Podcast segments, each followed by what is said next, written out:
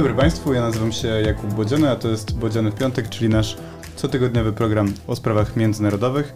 Możecie nas oglądać na YouTubie, a później słuchać na Waszej ulubionej platformie podcastowej, do czego serdecznie zachęcam i też zachęcam tam do zostawienia komentarza, recenzji czy lajka, to nam bardzo pomaga. A jeśli szczególnie lubicie to, co my robimy, to możecie nas też wesprzeć finansowo, na przykład przez portal Patronite, bo ten i inne programy kultury liberalnej ukazują się tylko dzięki Waszemu wsparciu, za które oczywiście serdecznie dziękuję. A dziś przechodzimy już e, do naszej rozmowy i do mojego gościa, którym jest dr Piotr Łukasiewicz, politolog, pułkownik rezerwy Sił Zbrojnych RP oraz ostatni ambasador Polski w Afganistanie, a obecnie analityk polityki Insight. Witam cię serdecznie. Dziękuję za zaproszenie. Dzień dobry. Piotrze, rozmawiamy dzisiaj o Afganistanie, troszkę w kontekście twojej wydanej w tym roku e, książki Talibowie, przekleństwo czy nadzieja Afganistanu, wydanej w wydawnictwie Mando. Mamy już ponad rok tych rządów talibów w Afganistanie. Ja pamiętam nasze rozmowy w 2021 roku, jeszcze podczas ofensywy talibów, a także zaraz po upadku Kabulu. I odsłuchałem sobie specjalnie te rozmowy mm. właśnie przed naszym dzisiejszym spotkaniem, żeby zobaczyć. One w ogóle są zaskakująco aktualne, także gdzieś tutaj zamieścimy też linki dla Was, e, żebyście mogli ewentualnie sobie również odsłuchać ale mm, tam się pojawiła taka myśl, że po tych wielu latach może my powinniśmy Afgańczykom dać się rządzić sami sobą. To znaczy, że próbowaliśmy wielu rzeczy, to znaczy próbowaliśmy zaszczepiać te zewnętrzne idee w jakiś sposób, no ale możliwe, że, że nadszedł ten czas, w którym my powinniśmy zostawić ten kraj samemu sobie w takim dobrym tego słowa znaczeniu. Czy ty po tym roku, troszkę więcej niż roku, Jakie masz to wrażenie? To znaczy, czy, czy to pozostawienie samym sobie i te rządy talibów w jakiś sposób spełniły, może nie pokładane nadzieje, ale jakby jaki jest ich bilans według ciebie obecnie? No, bilans jest y, straszny dla naszej percepcji Afganistanu, zwłaszcza po, po tym roku, no półtora roku prawie. Mówię specjalnie podkreślam słowo nasze, nasza percepcja, nasze postrzeganie, to co tak popularnie sądzimy i wiemy o Afganistanie. To znaczy przede wszystkim prawa kobiet, to dosłownie w ciągu ostatnich kilku tygodni talibowie zadekretowali, że kobiety nie będą mogły uczestniczyć w edukacji wyższej w żaden sposób. Demonstracje kobiet, które sprzeciwiają się temu takiemu drakońskiemu podejściu, są tłumione, tłumione siłą. Są sporadycznie również ofiary wśród demonstrujących. Więc z punktu widzenia tej naszej percepcji, tego z czym kiedy pytamy, myślimy Afganistan, nam się pierwsze kojarzy no właśnie kwestie, kwestie edukacji, kwestie, kwestie, kwestie kobiet. E, no to jest, e, to jest z pewnością e, klęska, no na pewno dla, dla naszego postrzegania. Natomiast spojrzawszy na to z innego, takiego może bardziej afgańskiego punktu widzenia, to nie pamiętam, czy w tamtej rozmowie, tamtych rozmowach to już wspominałem o tym, ale podkreślam na pewno w tym roku, rozmawiając o Afganistanie, że tam się skończyła wojna. Wojna domowa, która trwała 42 lat, od 79 roku, ponad 40 lat. I ona się skończyła w tym wymiarze najgorszym, który zwłaszcza takim, który trwał, przynosił wielkie straty ludzkie sięgające kilkunastu tysięcy żołnierzy i policjantów po stronie rządowej, kilka tysięcy cywilów. Wśród talibów te straty również szły w tysiące, więc można powiedzieć, że co roku, od 2000 mniej więcej 15 roku, co roku w Afganistanie ginęło powiedzmy 30 tysięcy ludzi w wyniku działań wojennych. I to się skończyło gwałtownie 15 sierpnia 2021 roku. Wtedy podejrzewam, że jeszcze nie docenialiśmy mocno tego, tego ja, ja przynajmniej nie doceniałem tak mocno tego faktu po półtora roku widzę, że, że, że to ma znaczenie. Takie czysto matematyczno, statystyczno, ale za tą statystyką i matematyką kryje się cierpienie, wielkie cierpienie, no już może nie tych nieżywych, ale, ale rodzin, które pozostawili i to się skończyło. Czyli po prostu mniej ludzi umiera, mniej tak, Afgańczyków i tak, Afganek tak, umiera, tak. rozumiem. Nie przypisuję tej danej, czy tym danym, czy też temu faktowi zakończenia wojny jakiejś oceny moralnej talibów, że to jest ich zasługa albo ich, albo ich jakakolwiek, jakakolwiek w tym ręka. Jest to po prostu wynik tego zbiegu nie przypadków, ale okoliczności historycznych, w którym były przede wszystkim wycofania Amerykanów z Afganistanu i zdobycie przez nich przez nich władzy. Więc to nie jest jakby, to nie jest punkt do ogródka, czy też do, do, do puli zwycięskiej e, talibów, to nie jest ich zasługa, po prostu się wojna skończyła z chwilą wycofania się Amerykanów i z chwilą upadku rządu e, afgańskiego, który no, który po prostu, jak pamiętamy, upadł w sposób gwałtowny. Do tamtej oceny z naszych rozmów, pewnie sprzed około roku, dodałbym jeszcze, tu nie uciekniemy od kontekstu y, ukraińskiego, sposób w jaki upadł Afganistan, sposób w jaki elity dawnego, tak zwanego demokratycznego, czy też może nie tak zwanego, prawdziwie demokratycznego Afganistanu nie zdały lekcji historycznej, jaką było nie tylko ten 15 sierpnia, ta symboliczna ale całe 20 lat próby przekształcenia Afganistanu w coś, co byłoby lepsze dla jego, dla jego mieszkańców, w lepsze państwo, w stabilniejsze, trwalsze, nieco sprawniejsze państwo niż to poprzednie. I nie mówię tutaj, że Afgańczycy powinni się cieszyć z daru demokracji, które im e, przyniosły wojska amerykańskie, brytyjskie, polskie, etc., ale po prostu z daru e, silniejszego państwa niż to, które mieli wcześniej. No, my temu państwu przy, przypisywaliśmy e, tą cechę demokratyczną, praw kobiet, wolności słowa, tych wszystkich rzeczy, którymi cieszymy się przede wszystkim w świecie zachodnim, ale tym bardziej podkreślam, że Afgańczycy, afgańskie elity, to społeczeństwo im mniej jakby jest obwiniam, ale na pewno afgańskie elity obwiniam za to, że nie wykorzystały szansy danej im przez, nie przez Zachód, przez historię, żeby to państwo naprawić, polepszyć i uczynić na tyle sprawnym, żeby się nie załamało z chwilą, kiedy jakaś banda łobuzów, bo tak talibów muszą określać, e, podeszła pod miasta w sierpniu 2021 roku. No tak, bo ty mówisz, że nie uciekniemy od kontekstu ukraińskiego, czyli rozumiem, że masz na myśli to, że te 20 lat powiedzmy obecności wojsk zachodnich e, i sił zachodnich w Afganistanie porównujesz e, powiedzmy z tym czasem niecałych 10 lat, e, w jaki sposób Ukraina się zmieniła od tej pierwszej inwazji rosyjskiej i też w jaki sposób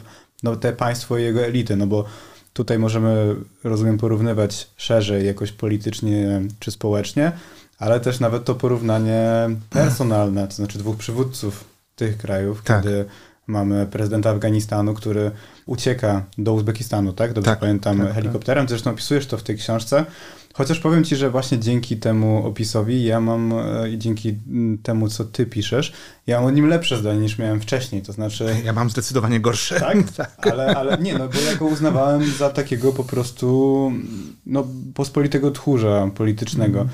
A jednak, i oczywiście po części tak było, to znaczy, on, natomiast jakby on też e, jest tutaj przedstawiony w książce jako taki dogłębnie osamotniony człowiek, e, zostawiony przez wszystkich niemal swoich zaufanych ludzi, e, przez wojsko. Oczywiście można było się zachować inaczej, co pokazuje przykład prezydenta Załęckiego, kiedy on też mógł się ewakuować i prawdopodobnie historia Ukrainy potoczyłaby się zupełnie inaczej i tego nie zrobił. Tak, no właśnie to jest, to jest jakby też częścią tego, tego porównania, tego kontekstu, taki bardzo indywidualny, ta historia, te historie ukraińska i afgańska, one są bardzo indywidualne przez, e, przez te właśnie przykłady swoich przywódców. Ale chciałem już zaznaczyć jedną rzecz, bo powiedziałeś, że, e, że dzięki wojsku amerykańskiemu, zachodniemu generalnie Afganistan miał się. Oczywiście jest w tym dużo prawdy, ale ja mówię o czymś więcej już tak z tej perspektywy tego nieudanego, jak wiemy, po półtora roku z tej perspektywy prawie dwuletniej, to nie było tylko wojsko amerykańskie, to była pewna propozycja cywilizacyjna, propozycja takiego podejścia, innego podejścia do własnego państwa. Wiem, że przyniesiona na bagnetach amerykańskich. Niewątpliwie, tutaj nie, ma, nie, nie, nie uciekam od tego, od tego porównania, natomiast to było coś więcej. Ty, ty piszesz prosto o okupacji. Tak, oczywiście. To, to, to, byli prosto okupanci. To, to, to, to, była okupacja, aczkolwiek ta okupacja plus coś jeszcze. To okupację my oczywiście w Polsce znamy, okupację niemiecką. To jest, to jest ten nasz natychmiastowe skojarzenie. To była okupacja wojskowa, ale plus jeszcze dodatkowo tym, ten bagaż cywilizacyjny. Budowy instytucji, budowy parlamentu, budowy nowej konstytucji i tak tego wszystkiego, co tworzy nowe państwo. I oczywiście my zawsze mówimy, o, nieudany pomysł na zbudowanie demokracji w Afganistanie. Dobrze, akceptuję to, ale to przede wszystkim był dla mnie nieudany pomysł zbudowania państwa w Afganistanie, a nie tylko demokracji. I to, i to zestawiam, czy jedną z takich anegdot, które najsilniej mi chyba za, utknę, utkwiły w głowie e, z Afganistanu, była, e, było spotkanie, które zaaranżowaliśmy spotkanie, była wizyta ministra Sikorskiego w, w Afganistanie, on odwiedził żołnierzy, był w Kabulu, spotkał się z prezydentem Karzajem, później wymyśliliśmy, że zawieziemy go do Doliny Panshiru. E, I tam rzeczywiście spędziliśmy w, w, w posiadłości wiceprezydenta ówczesnego, znaczy wtedy kandydata na, na, na prezydenta, później wiceprezydenta Abdullaha Abdullaha, współpracownika takiego narodowego bohatera Afgańczyków, Ahmada Shaha Masuda, ministra spraw zagranicznych, no, postaci znamienitej. I, ona, I pamiętam, że w tych cudownych okolicznościach przyrody, przy rwącej rzece Panshir, jedząc cudowne rodzynki, winogrona i tak dalej, w tych pięknych okolicznościach przyrody, Abdullah powiedział nam słowa, które mi utkwiły absolutnie w głowie. To znaczy, to złoty wiek dla Afganistanu. To, były, to są to cytat z niego i tak, tak się żachnęliśmy, jak, że trwa wojna domowa, jak to złoty wiek. No i on, on wytłumaczył, że no bo cały świat się nami teraz interesuje, cały świat wysyła swoje córki i synów, żeby nam pomagać. Nie tylko żołnierzy, organizacje pomocowe. Czyli jesteśmy oczkiem w głowie świata. I on to powiedział, to był 2011 rok. I ja to pamiętałem te słowa przez kolejne 10 lat, o nich pamiętałem, kiedy tam pracowałem. A teraz właśnie po klęsce Afganistanu przypominam je sobie, jak mocno on, Abdullah Abdullah, a nie tylko on oczywiście, jak, jak oni wszyscy są odpowiedzialni za to, że, że tej okoliczności, tego złotego wieku jakkolwiek czasami można temu satyrycznie przypisywać różne znaczenia, no bo wojna jednak, to, ale jak, jak mocno nie zostało to wykorzystane, jak mocno, się, jak szybko się to rozpadło. No to się chwilą... jak domek z kart. Absolutnie jak domek z kart. Oczywiście... Znaczy 20 lat um, obecności amerykańskiej, tak jak mówisz, oczywiście to nie zaważyło o tym, to była jakaś perspektywa, taka szansa, tak? Rozumiem. Tak. Przyniesiona też z, na bagnetach, jak, jak wspomniałeś. Natomiast rzeczywiście i ta administracja, i to wojsko, które też w dużej mierze potem było takie bardziej na papierze niż w rzeczywistości, znaczy te liczby odbiegały od rzeczywistości. I też na przykład mówiłeś o tym, że ta armia została wyszkolona tak naprawdę do pomocy, jako, jako taka armia pomocnicza, o tym piszesz też w książce, dla sił zachodnich. I tak. ona pozostawiona potem sama sobie, tak. de facto nie była w stanie za bardzo zbyt wiele zrobić przeciwko talibom. Ale to w takim razie, co według ciebie przede wszystkim zaważyło o tym, że to wszystko się tak poskładało jak domek z kart? Ta armia, bo znowu muszę tutaj czynić pewne dygresje i niuansować te, te, te wypowiedzi. Ta armia była owszem armią, która się szybko rozsypała, ale była armią niezwykle dzielną, niezwykle bitną, niezwykle nienawidzącą talibów i talibowie niezwykle nienawidzili tej armii, co zresztą było jakby częścią tego problemu, jakim, wzajemnością, jak, tak, tak. Jakim, jest, jakim jest wojna domowa. E, więc to nie tak, że, że żołnierze afgańscy byli tchórzliwi. Zabrakło, znaczy to teraz powstają raporty, są żniste omówienia i tak dalej, ale to sprowadza się do kilku drobnych, prostych kwestii. Żołnierze afgańscy e, stracili Y, nadzieję na to, i to był proces trwający kilka lat, a tak naprawdę w tych ostatnich miesiącach on się nasilił, stracili na to, że jeżeli zostaną ranni na polu bitwy, polu walki z talibami, to przyleci śmigłowiec i ich zawiezie do szpitala, który ich wyleczy. To jest, to jest to, co przez długi czas oni podkreślali, taki prości żołnierze, policjanci, że to jest dla nich ważne. A jeśli zginą, to ich a jeśli zginą, A jeśli tak? zginą, to ich rodzina dostanie odszkodowanie. I to z chwilą, kiedy y, po pierwsze Amerykanie nieco wcześniej niż w 2021 roku, ale wycofali swoje wsparcie lotnicze. Afgańczycy nie byli w stanie go nadrobić tej, tej, tej, tej, tej straty. Później, kiedy decyzja, przede wszystkim była to decyzja Donalda Trumpa, który chciał się po prostu wycofać z Afganistanu, później przejął pałeczkę Joe Biden, ta świadomość, że nie zostawią Amerykanie nawet jednego żołnierza, spowodowała, że Afgańczycy po prostu, no właśnie, tracąc to wsparcie, przestali wierzyć, że to jak ma jakikolwiek, ma to jakikolwiek sens. I to nie znaczy, że to nie chodzi o to, bo czasami mówią niektórzy eksperci, że a może gdybyśmy to wcześniej ogłosili, to może by się lepiej przygotowali, a może gdybyśmy później. Nie. Moment data kalendarzowa nie była tutaj ważna. Ważne był sam, samo to, to załamanie świadomości, że tracimy główne wsparcie, jakim są nawet tam stu pozostawionych żołnierzy by zmieniało, zmieniałoby tę sytuację. E, oczywiście no, temu towarzyszył, e, towarzyszyły liczne zdrady, przekupstwa, które najpierw w prowincjach się rozpoczęły, pieniądze szybko zmieniały właścicieli i e, starszyzny dogadywały się z, i z żołnierzami, i z talibami, żeby w miarę bezboleśnie przejmować kolejne miasta. No, upadek Kabulu był tylko zwieńczeniem tego, tego procesu ostatnim, ale sama ta kampania upadku miast trwała zaledwie 10 dni, więc 9 dni tak naprawdę. Więc to też jakby jest ten, ten, ten element no, tej, tej afgańskości się tutaj włączył, że nie ma tej trzeciej siły zewnętrznej, w związku z tym trzeba się dogadać i jakoś sobie, jakoś sobie poradzić. No i wreszcie, no na pewno, na pewno wycofanie Amerykanów, to już wspomniałem, to, to, to było to, co, co podmyło całkowicie, wyjęło Afgańczykom dywan spod, spod nóg. No i to chyba ty, najważniejsze ty przyczyny. tutaj w książce ten moment wycofania się Amerykanów e, z bazy Bagram, czyli tak. z tej największej bazy amerykańskiej w kraju, że to się stało w ogóle nocą, tak? tak? To znaczy tak. to się stało tak, że tak powiem ci Afgańczycy podejrzewali, w sensie wojska afgańskie, że Amerykanie rzeczywiście w jakiś sposób się wycofają, ale spodziewano się, że może zostanie jakiś kontyngent, tak. e, może 100, 200, może nawet kilka tysięcy żołnierzy takich po prostu zabezpieczających całą, całe te operacje, natomiast oni wycofali się tak po cichu i oni jest tam taka głęboka emocja jakiegoś opuszczenia, pozostawienia po prostu samych sobie. Absolutnie. No i tutaj znaczy to są bardzo proste mechanizmy. Znaczy, jeśli żołnierz afgański, który miał dostęp do bazy w Bagram, gdzie była to baza amerykańsko-afgańska głównie, prawda? Były tam jednostki afgańskie, jednostki amerykańskie. Pracowali tam też y, tak zwani pracownicy miejscowi, którzy tam kucharze, sprzątacze i tak dalej. W pewnym momencie czerwcowego popołudnia oni otrzymują informację, żeby nie przychodzić następnego dnia do pracy no to zaczyna się poruszenie, co się tam w tym Bagram dzieje. No i zaczynają startować samoloty i, i w pewnym momencie dowódca miejscowego posterunku, miejscowej jednostki policji dostaje informację w zasadzie od z ambasady, że Amerykanów już w bazie nie ma i że on może tę bazę przejmować, że może do niej wejść i, i proszę, tu jest klucz i, i, i, i, róbcie co chcecie. To jest teraz wasze.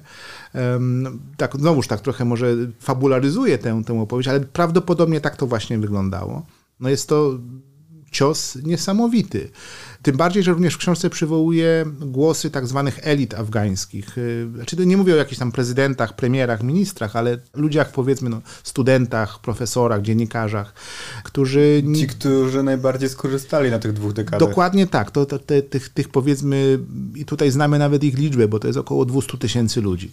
A zaraz powiem, dlaczego znamy tę liczbę którzy do, do końca byli przekonani, że to się nie wydarzy, że Ameryka, to wielkie imperium, nie zostawi tak swojego, i to nawet nie tyle, że nie zostawi swoich sojuszników, tyle, że tylko po prostu byłoby to, to było niepojęte, że można się przez 20 lat starać, można przelewać krew, przelewać pieniądze, niesamowicie pompować Afganistan pieniędzmi, krwią swoich żołnierzy, ludźmi, sprzętem itd., tak itd., tak po czym nagle się wycofać. To było niepojęte, że coś takiego się może, może wydarzyć, bo to nie było tylko wycofanie wojsk, to była jakby taka zapowiedź wycofania całkowitego uwagi, uwagi imperium z tego, z tego, niewielkiego, z tego niewielkiego miejsca na, na ziemi. I to, I to dla tych ludzi było nie do, nie do przyjęcia. I kiedy to nastąpiło, oni zareagowali tak, jak zareagowali, czyli wzięli swoje walizki i zaczęli uciekać z Amerykanami.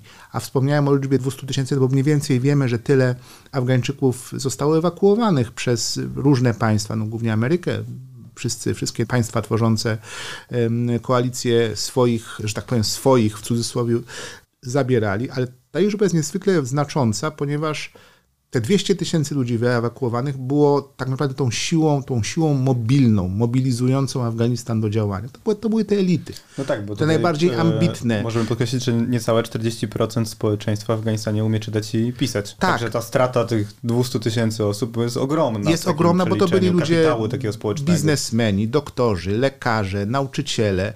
No, ludzie, którzy, którzy niewątpliwie i wykorzystali przez ostatnie 20 lat, a to, że zainwestowali siebie w te ostatnie 20 lat, w tę zmianę, którą, o której rozmawialiśmy, sprawiało, że też mieli nadzieję na przyszły Afganistan, że nawet jeśli, na, na przyszłość po prostu, no nikt nie zakłada biznesu, który ma się za chwilę zwinąć i trzeba będzie uciekać.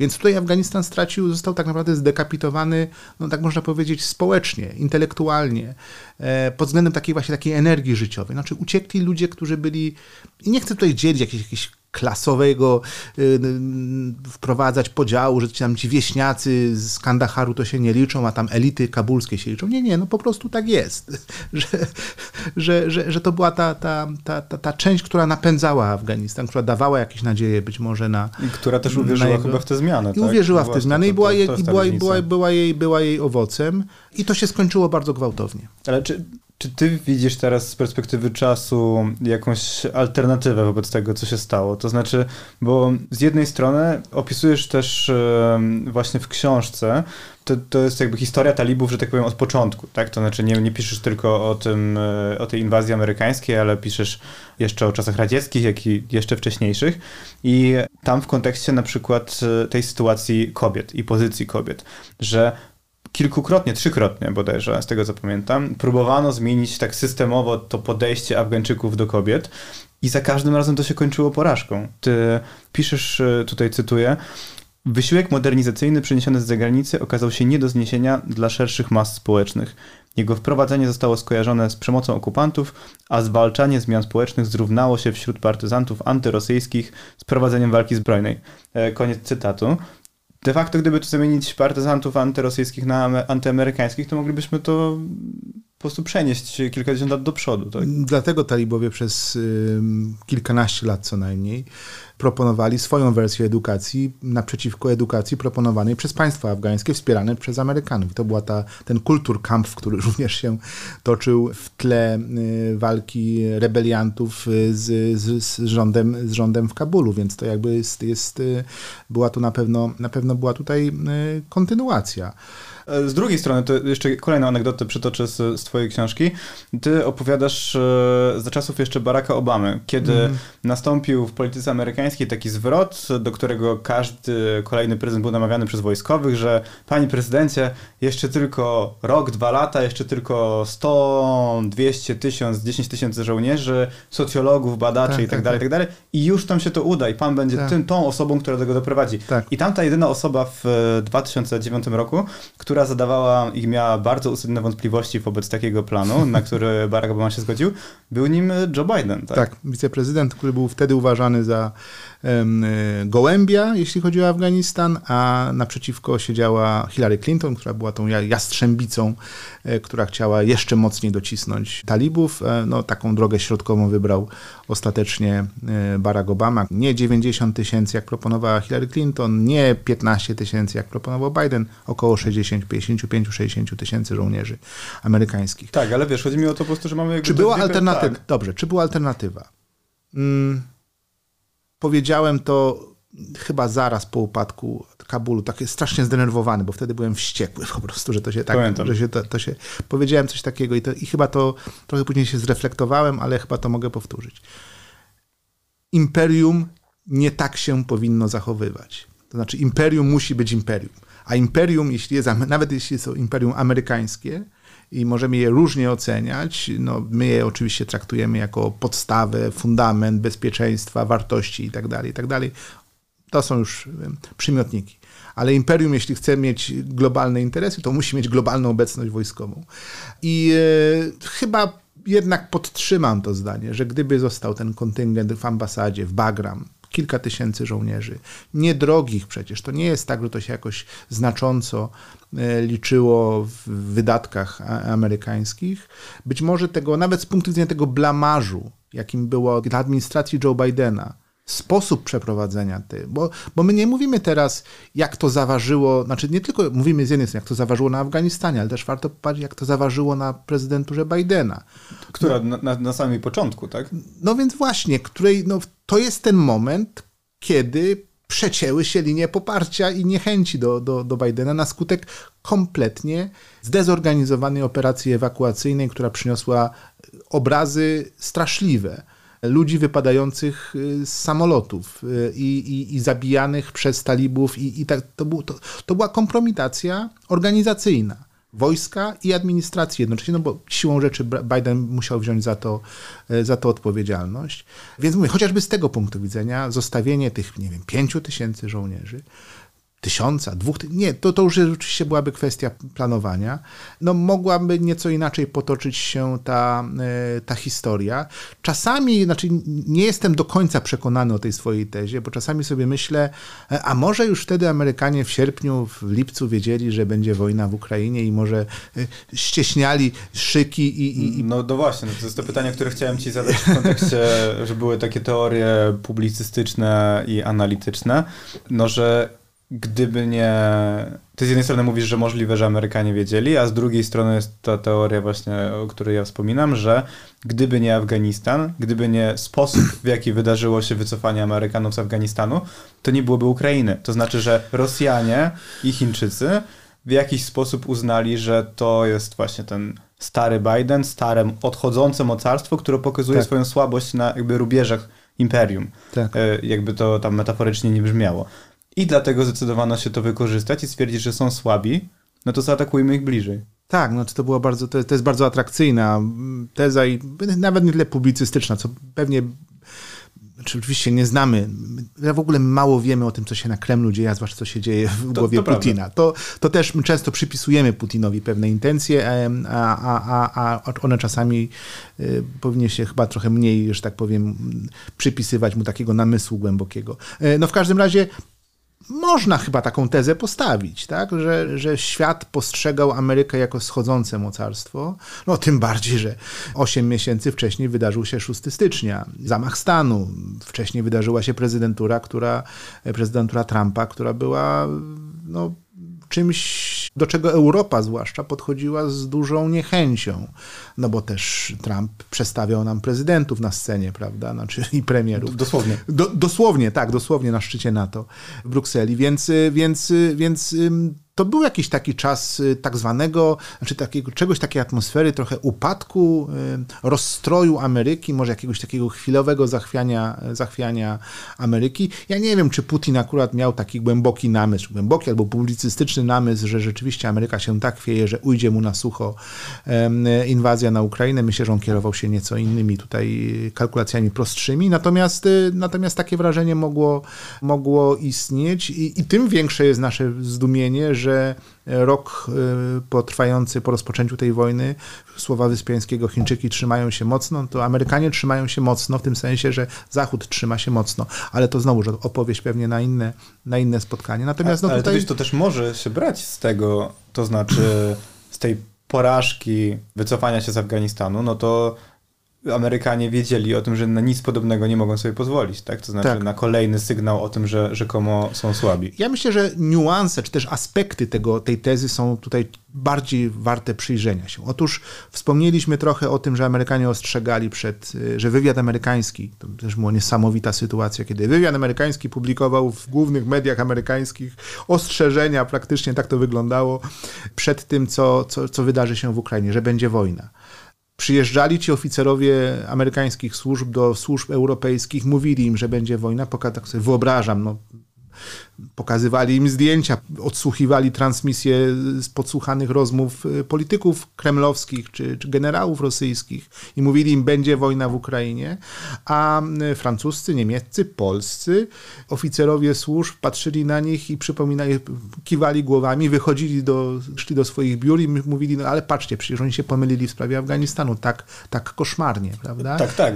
Nie, przewidzieli, nie przewidzieli tego kolapsu, nie przewidzieli zdolności talibów do, do tak szybkiego szybkiego zwycięstwa, więc jakże im teraz wierzyć z Ukrainą? Tam była ta prognoza CIA, a propos jeszcze właśnie tego, w jaki sposób się Amerykanie pomylili, że Kabul może zostać zagrożony, jeśli jakby talibowie będą tak postępować, jak postępują obecnie, w ciągu 18 miesięcy. Tak. Wszystko się skończyło mniej niż miesiąc. 9 dni dokładnie, bo to ta, ta historia ma swoją, ma swoją dniówkę, że tak powiem. Tak.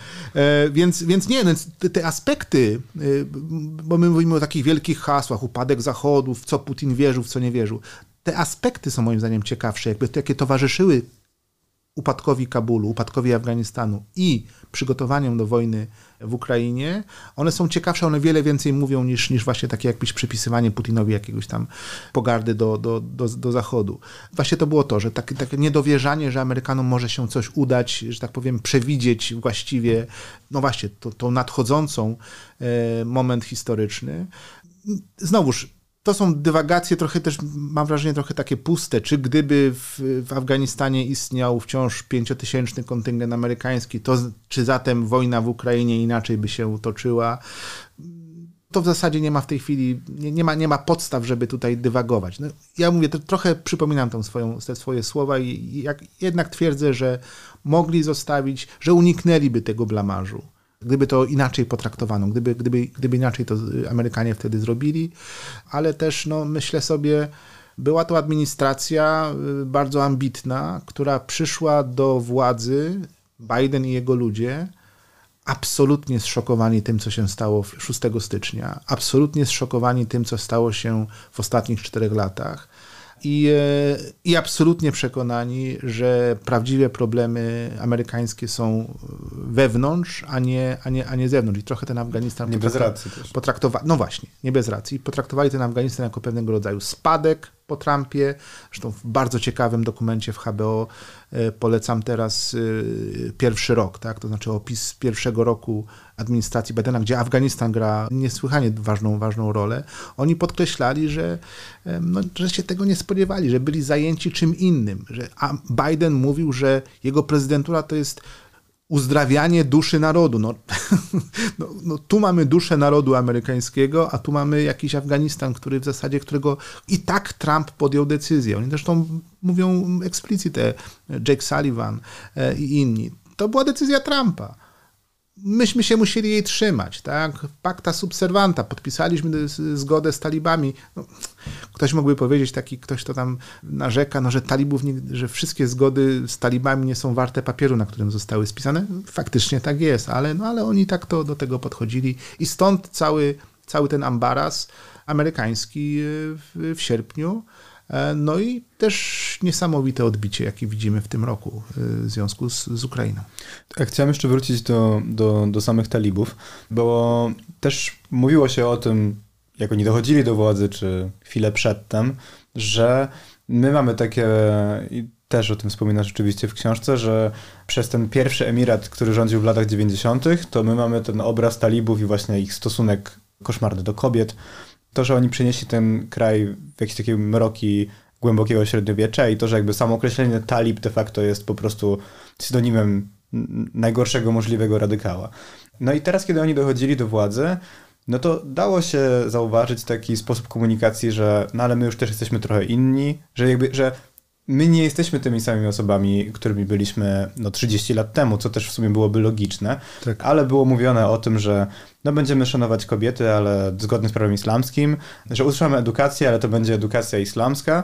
Także były takie sugestie tego i one, pamiętam, że mówiło się o przyczynach takiego, a nie innego podejścia jakby z dwóch stron. Że z jednej strony może oni rzeczywiście się zmienili pod wpływem różnych czynników, ale też, że jest to po prostu racjonalne politycznie. Znaczy, że oni nie mogą sobie pozwolić na wprowadzenie tego, co było w latach 90., bo Afganistan i no, sami talibowie są w ogromnej mierze zależni od y, pomocy zagranicznej, pomocy humanitarnej. Przypomnijmy, że jakby ogromna część Afgańczyków żyje, żyje w, w skrajnym ubóstwie. Tak.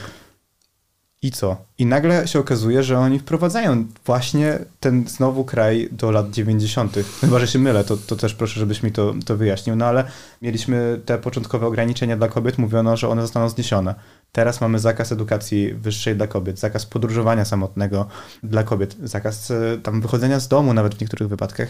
Także no jest to koszmar, tak? To znaczy jest to powrót do tego, co było.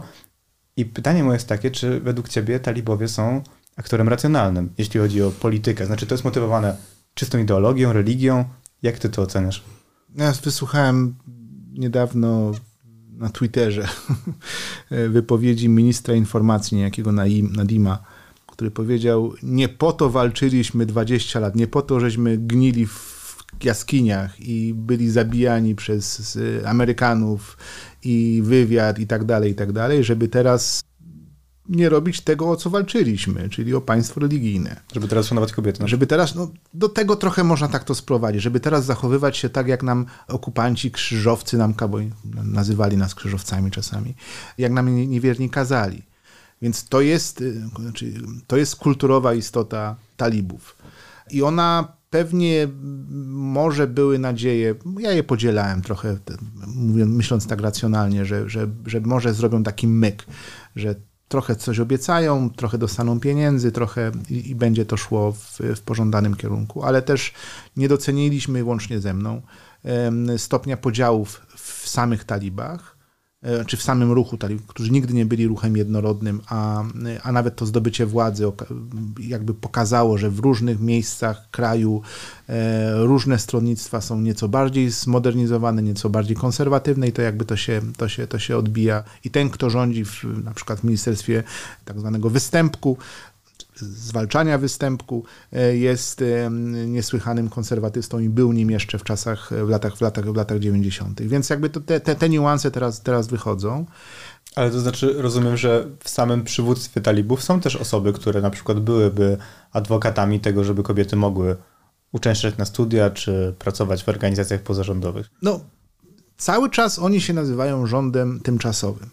I to jest ich, ich formalna nazwa, że są, że są, że przedstawiają się jako pełniące obowiązki. Znaczy gdzieś jakby jest jakby taka myślenie wśród nich, że jeżeli będziemy się nazywali rządem tymczasowym, to otwiera to możliwości kooptacji jakichś innych sił politycznych, może tego Karzaja, który cały czas siedzi w, w Kabulu, może tego Abdullaha Abdullaha, którzy jakoś nam stworzą taki pomost do dogadania się ze światem, no bo świat ma pieniądze, no tutaj o to, o to, o to chodzi, no pieniądze są każdemu potrzebne, więc to jest jakby ta podstawa racjonalnego myślenia każdego rządu. Natomiast co jest chyba też y, ważne dla, to tak przypominają, przypominają mi się lata 90. Ja nie widziałem osobiście lat 90., ale co mi się przypomina w tych porównaniach z latami 90. jest to, jak, jak mocno i to nie tylko dotyczy talibów, ale w zasadzie wszystkich kolejnych rządów po 70., nawet po 60 którymś roku, kiedy nastąpił pierwszy zamach stanu w Afganistanie, kiedy został obalony, w 63 roku został obalony szach, król i nastąpiły rządy republikańskie. Jak mocno poszczególne rządy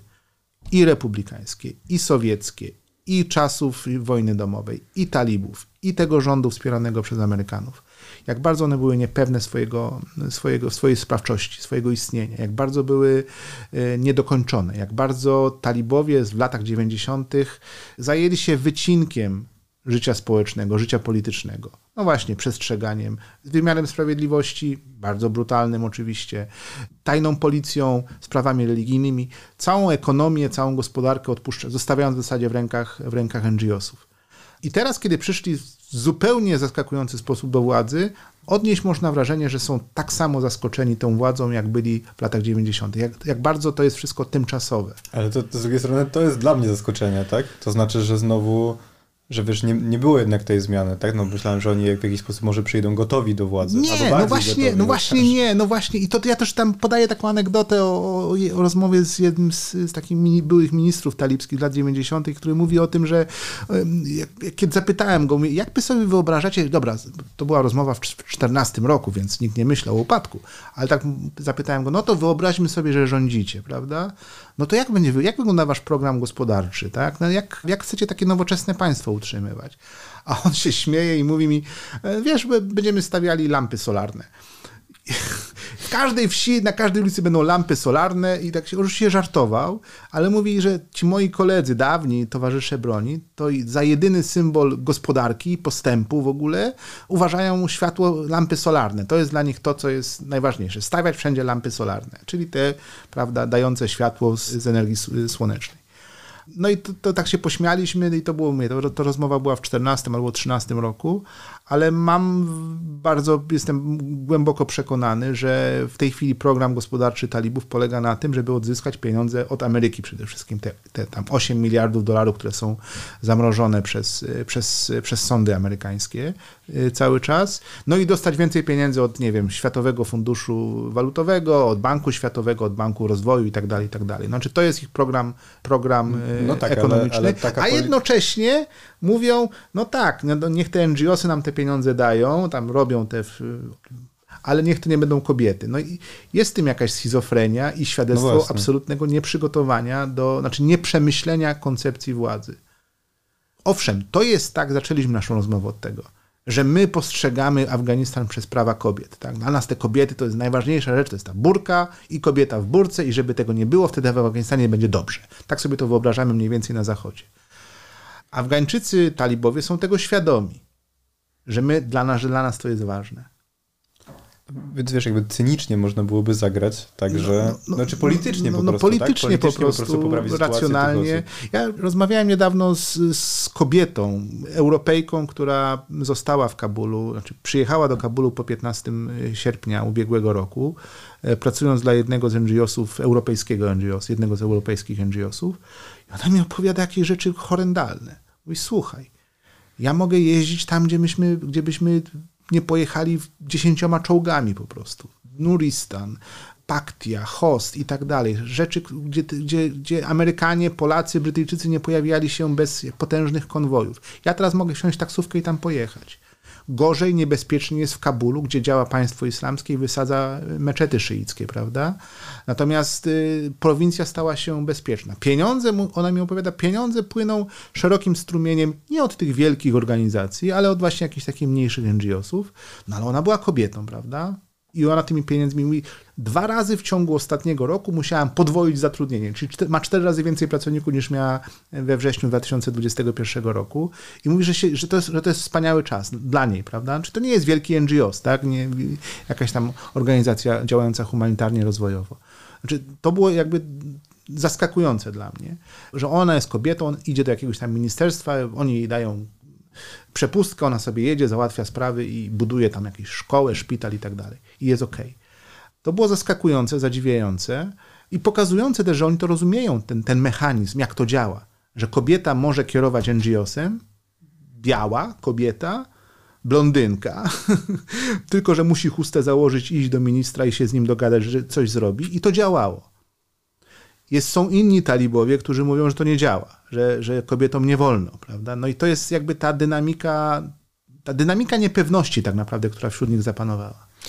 Rozmawialiśmy chwilę o tej nieskuteczności presji zewnętrznej, o tych jakby zmianach wprowadzanych z zewnątrz. Natomiast już tak na koniec mnie ciekawi kwestia, że chyba tej presji wewnętrznej też nie ma zbyt wiele. To znaczy, jeśli mówimy o teraz, jak stopniowo i radykalnie zostały ograniczone prawa kobiet w Afganistanie, to fakt faktem tam były protesty, ale one były bardzo nieliczne i były to osoby, które były na przykład studenci, tak? W sensie mężczyźni tak. studenci, ale nie było żadnych dużych rozruchów na ten temat, znaczy jestem ciekawy skąd się to bierze, czy z tego, że to było tak płytko zakorzenione, czy może z tego, że problem dotyczy tak naprawdę ułamka społeczeństwa, tak? Znaczy osób, które studiowały w, tylko w tak, największych miastach. Tak jak wspomnieliśmy, 200 tysięcy tych ludzi najbardziej mobilnych, z największą energią do albo utrzymywania e, tych zysków cywilizacyjnych, albo do ich kontynuacji, uciekło, wyjechało.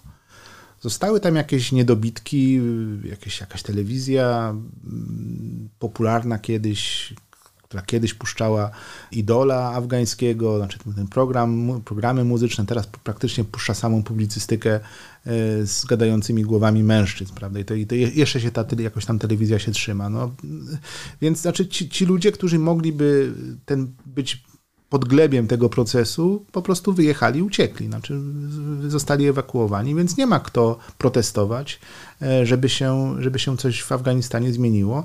Nie ma też nie ma też takiego ciśnienia zewnętrznego na to, żeby. Afganistan jest trochę takim lost case, taką przegraną sprawą, której nikt nie chce tykać.